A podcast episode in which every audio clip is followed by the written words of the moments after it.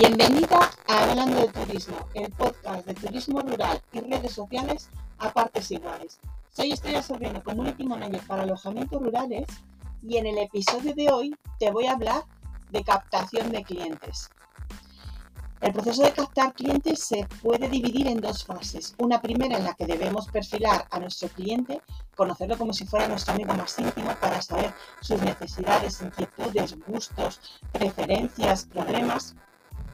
Y la segunda fase sería la captación propiamente dicha de ese cliente, de cómo hacerle llegar nuestro mensaje de forma convincente y ganarnos su confianza para que adquiera nuestro producto o servicio que en este caso sería conseguir que reservara en, tu alojamiento. La importancia de captar eh, nuevos clientes la vamos a ver desde varios puntos. Uno, nuevos clientes para un alojamiento nuevo. Por mucho que se planifique y se analice el mercado, lanzar un alojamiento nuevo tiene un factor de riesgo. En parte porque no es posible conocer todas las posibles variables que pueden afectar a, a esto, pero también a errores o malinterpretaciones de información que está a nuestra disposición. Entonces, hay que tener en cuenta el retorno de inversión antes de comenzar con la actividad comercial propiamente dicha, o sea, abrir las puertas de tu casa rural, una empresa ha dedicado esfuerzo y financiación para conseguir un producto adaptado a las necesidades o preferencias de un sector del mercado. Solo con una base crítica mínima de clientes, recuperar esa inversión en tiempo y, dinero lo va, lo va a poder hacer. De concepto. Hasta el mejor plan tendrá algún defecto o áreas que se puedan mejorar, incluso desechar parcialmente o, o totalmente. Según se van captando clientes, se abre la posibilidad de analizar la penetración del producto o servicio en el mercado, cómo va, cómo va a ir funcionando, su respuesta, su impacto, lo que nos ofrece herramientas para corroborar si nuestra idea de, de alojamiento va a funcionar o no, si ha resultado aceptado o no, si tiene perspectivas de futuro o no. Refinar el perfil del usuario cliente. A ver, antes de abrir las puertas de tu alojamiento rural, has identificado el perfil del usuario que, va, a ser tu cliente potencial, o sea, la, la persona hasta el punto que le has dado el nombre propio. La captación de los primeros clientes proporciona información adicional sobre ese perfil que puede reforzar algunas de sus características, modificar otras, incluso hacerlas innecesarias o irrelevantes. De esta manera, poquito a poquito, vas a conseguir llegar mejor a, tu potencial huésped. Revisar el plan estratégico. Eh, muchas aventuras empresariales fracasan por falta de un plan estratégico o incompleto, pero también por no revisarlo y adaptarlo o corregirlo a la evolución del mercado. Los nuevos clientes cuando alcanzan un buen volumen te van a dar una referencia para evaluar eh, tu plan, el plan que has creado antes de abrir las puertas de, tu alojamiento rural, como confirmar las previsiones realizadas, identificar nuevos factores de riesgo, localizar nuevos nichos de mercado. A lo mejor cuando abriste tu alojamiento, eh, tu mente estaba centrarte en, en dos tipos de segmento de cliente, pero según has ido trabajando, pues has visto que tienes otras oportunidades. Y también tienes que analizar las fuentes de ingresos y de gastos el mercado, no se te olvide nunca, es un ser dinámico, o sea, no es siempre sota caballo y rey. Entonces, mm, hay que hacer revisiones del plan estratégico inicial. Nuevos clientes para un alojamiento ya asentado, o sea, no es que haya en todas puertas, sino que ya lleva un tiempecito tu alojamiento rural abierto. Los factores indicados antes también sirven tienen aplicación para alojamientos ya asentados, porque ya estamos tratando con un ser vivo en un entorno dinámico, continuamente en proceso de cambio, evolución. O sea, y más que nunca en estos tres años para acá, desde, desde la etapa COVID, si antes era dinámico y cambiante, ahora muchísimo más, porque hay muchísimos factores y elementos que han entrado en, en juego Esto hace que aparezcan otros factores que justifiquen y hagan necesaria la captación de nuevos clientes, aunque tengas una cartera ya suficiente y consolidada. Para esta captación de nuevos clientes para una empresa sentada, bueno, pues aumentar la fuente de ingresos. Te puedes conformar con un volumen de negocio o número de clientes que asegure la supervivencia de, tu alojamiento, pero esto te va a limitar la capacidad de reacción a los cambios de mercado. ¿Quién te iba a decir a ti que, iba a haber una guerra en Ucrania como la que estamos teniendo de un año que iba a influir tanto en el sector turístico? Ampliar la cartera de clientes permite disponer de más ingresos e invertir en la expansión del alojamiento, la, detención de nuevas necesidades o nichos de mercado. Son aspectos que permitirán la supervivencia no hoy, pero sí mañana cuando todos esos cambios se consoliden y se extiendan. Compensar la fluctuación en la cartera de clientes. No puedes confiar en la absoluta fidelidad de nuestros clientes. O sea, hoy un cliente es tuyo, pero mañana pasado, ve un alojamiento que le llama la atención y, ahí se aloja en él, le gusta y ya se olvida de ti. O sea, cuesta, cuesta muchísimo fidelizar a un cliente porque cada vez más los clientes son infieles. Porque el cliente siempre va a buscar su satisfacción y si la puede encontrar mejor en otro sitio, pues va a cambiar. Entonces tienes que cuidar muchísimo a ese cliente que ya te, ya te habías ganado. Además, la competencia no se va a estar sin hacer nada, no va a permanecer, no, va a permanecer y va a buscar nuevas oportunidades para atraer a, tus clientes. O sea, te les va a robar sí o sí. Entonces, tienes que estar ahí ojo a visor. Todo esto hace que dentro del rango en el que puedas prestar servicio, siempre tengas que estar trabajando la captación de nuevos clientes para que estos movimientos no comprometan la continuidad de, de alojamiento rural. Es importante que refuerces la imagen de marca en el, en el mercado.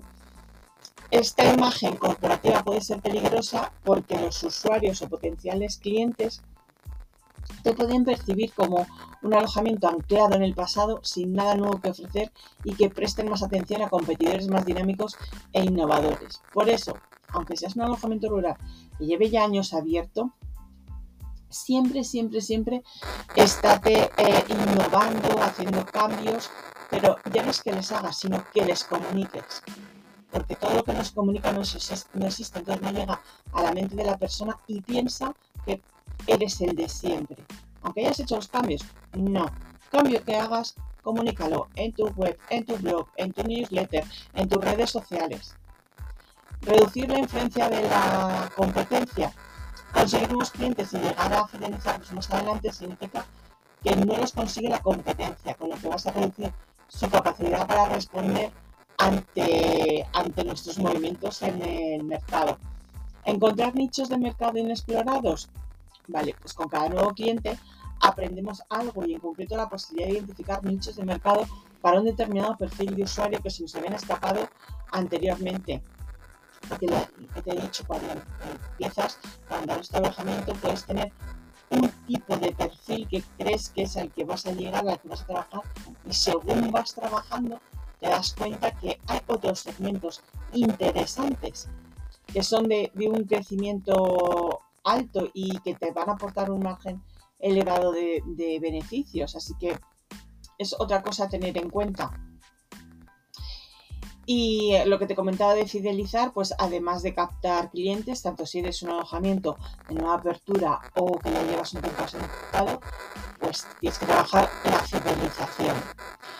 Siempre es más económico fidelizar que captar nuevos. O sea, al fidelizar no tienes que buscar ni hacer suposiciones sobre su perfil, ya le tienes conocido, o sea, ya sabes más o menos cómo es. Tampoco es necesario superar la barrera inicial de la desconfianza o, desconocimiento ante una marca nueva. El cliente ya te conoce y tienes información sobre él, que ya está alojado en, tu casa.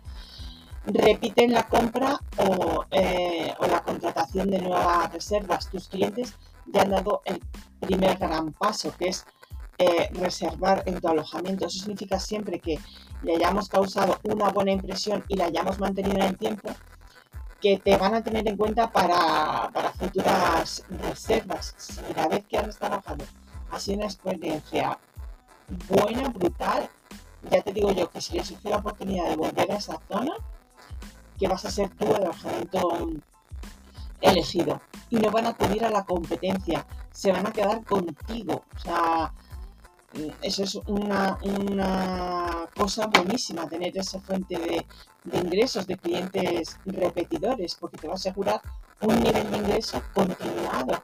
Una base de clientes fieles que acuden a ti con regularidad, ¿vale? Eh, regularidad no es como si a mí me gusta un pan de la panadería voy y voy a comprar todos los días el pan de ese señor porque es una compra menor. A lo mejor regularidad es que vaya dos veces cada año a tu alojamiento, pero bueno, ya son dos, o sea, no es un número elevado, pero ya son dos.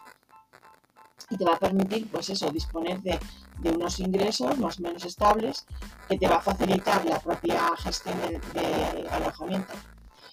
Y además, esta base de clientes fieles, de los fidelizados, va a ser una importante fuente de información comercial. En vez de hacer encuestas a usuarios anónimos que no conoces, emplean encuestas frías para intentar reducir sus necesidades o inquietudes, puede realizar encuestas mucho más efectivas a esos usuarios que ya te han, repetido, de los que ya tienes un poquito de información, para mm, completar sus gustos, preferencias o propuestas sobre, sobre nuevos em, packs, por ejemplo, que quieras lanzar o nuevos, nuevos productos, nuevos servicios que quieras implementar en tu alojamiento rural.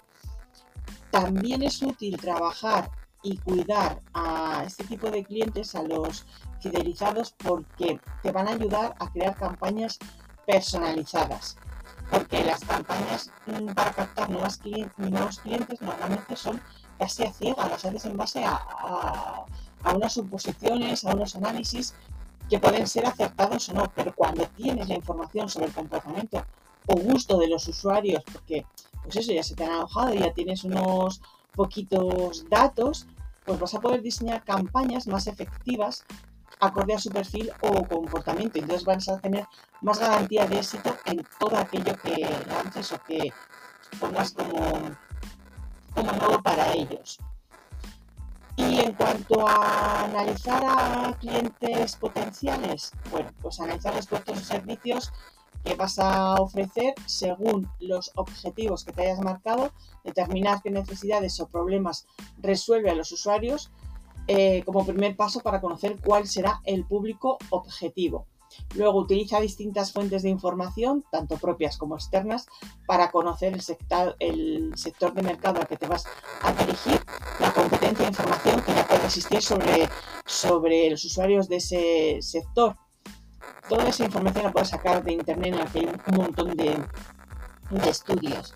Eh, por ejemplo, que me preguntaba el otro día un propietario de dónde podía sacar estudios de turismo el portal Escapada Rural lanza uno todos los años, el Rural también, Hostel Tour también, y obvio que tienes que entrar en, la página del INE, que ahí tienes todos los datos del sector turístico mes a mes que te van a ayudar a, coger una visión global muy buena. Eh, tienes que tener también identificado el medio del canal para llegar a tu cliente potencial, ya sea tanto online como offline, o sea, con el fin de utilizar ese canal para transmitir tu mensaje y mensaje que vas a querer contar sobre tu alojamiento en determinadas temporadas y las ventajas y beneficios que tu casa rural le puede aportar. No se te olvide que por cada canal va a haber una estrategia específica, ¿vale? O sea, no sirve la misma estrategia para, para todos los canales y una vez puesto en marcha pues, todas las estrategias, no se te olvide nunca analizar los resultados, ¿vale?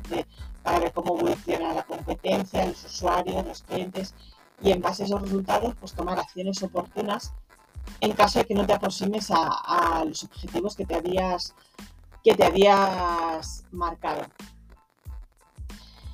Mm, algunas estrategias que puedes para mm, captar nuevos clientes. Bueno, pues una diversificación de canales, ya sea offline o, ya sea online. te tienes que preguntar, ¿los canales que utilizo actualmente llegan a mi cliente potencial? ¿Qué canales utiliza este usuario? ¿Cómo puedo utilizar esos canales? ¿Estoy capacitado para hacerlo? En definitiva, se trata de saber cómo llegar mejor al nuevo cliente y con qué mensaje. Esto te lo cuento porque si, por ejemplo, eh, eh, pues es que ahora eh, he visto en la tele que eh, todo el mundo está en TikTok, está tal, voy a crear una cuenta, pero ¿está tu potencial cliente en TikTok? Si los clientes que vienen a tu gente no están en TikTok, ¿para qué te vas a poner a trabajar ese canal si no están ahí? Es como si, yo qué sé, si quieres ir a pescar eh, un cangrejo de río y te vas al mar a pescar, ¿no? Si tu cangrejo eh, de río le vas a captar en el río, ¿para qué vas a comprarte un barco de la leche para ir al mar a captar cangrejos si no lo vas a tener? Pues eso tienes que tener en cuenta.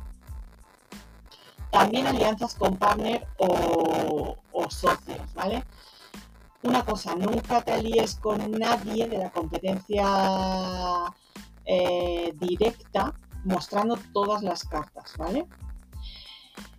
Revisa siempre la propuesta comercial para que no se te quede nunca obsoleta.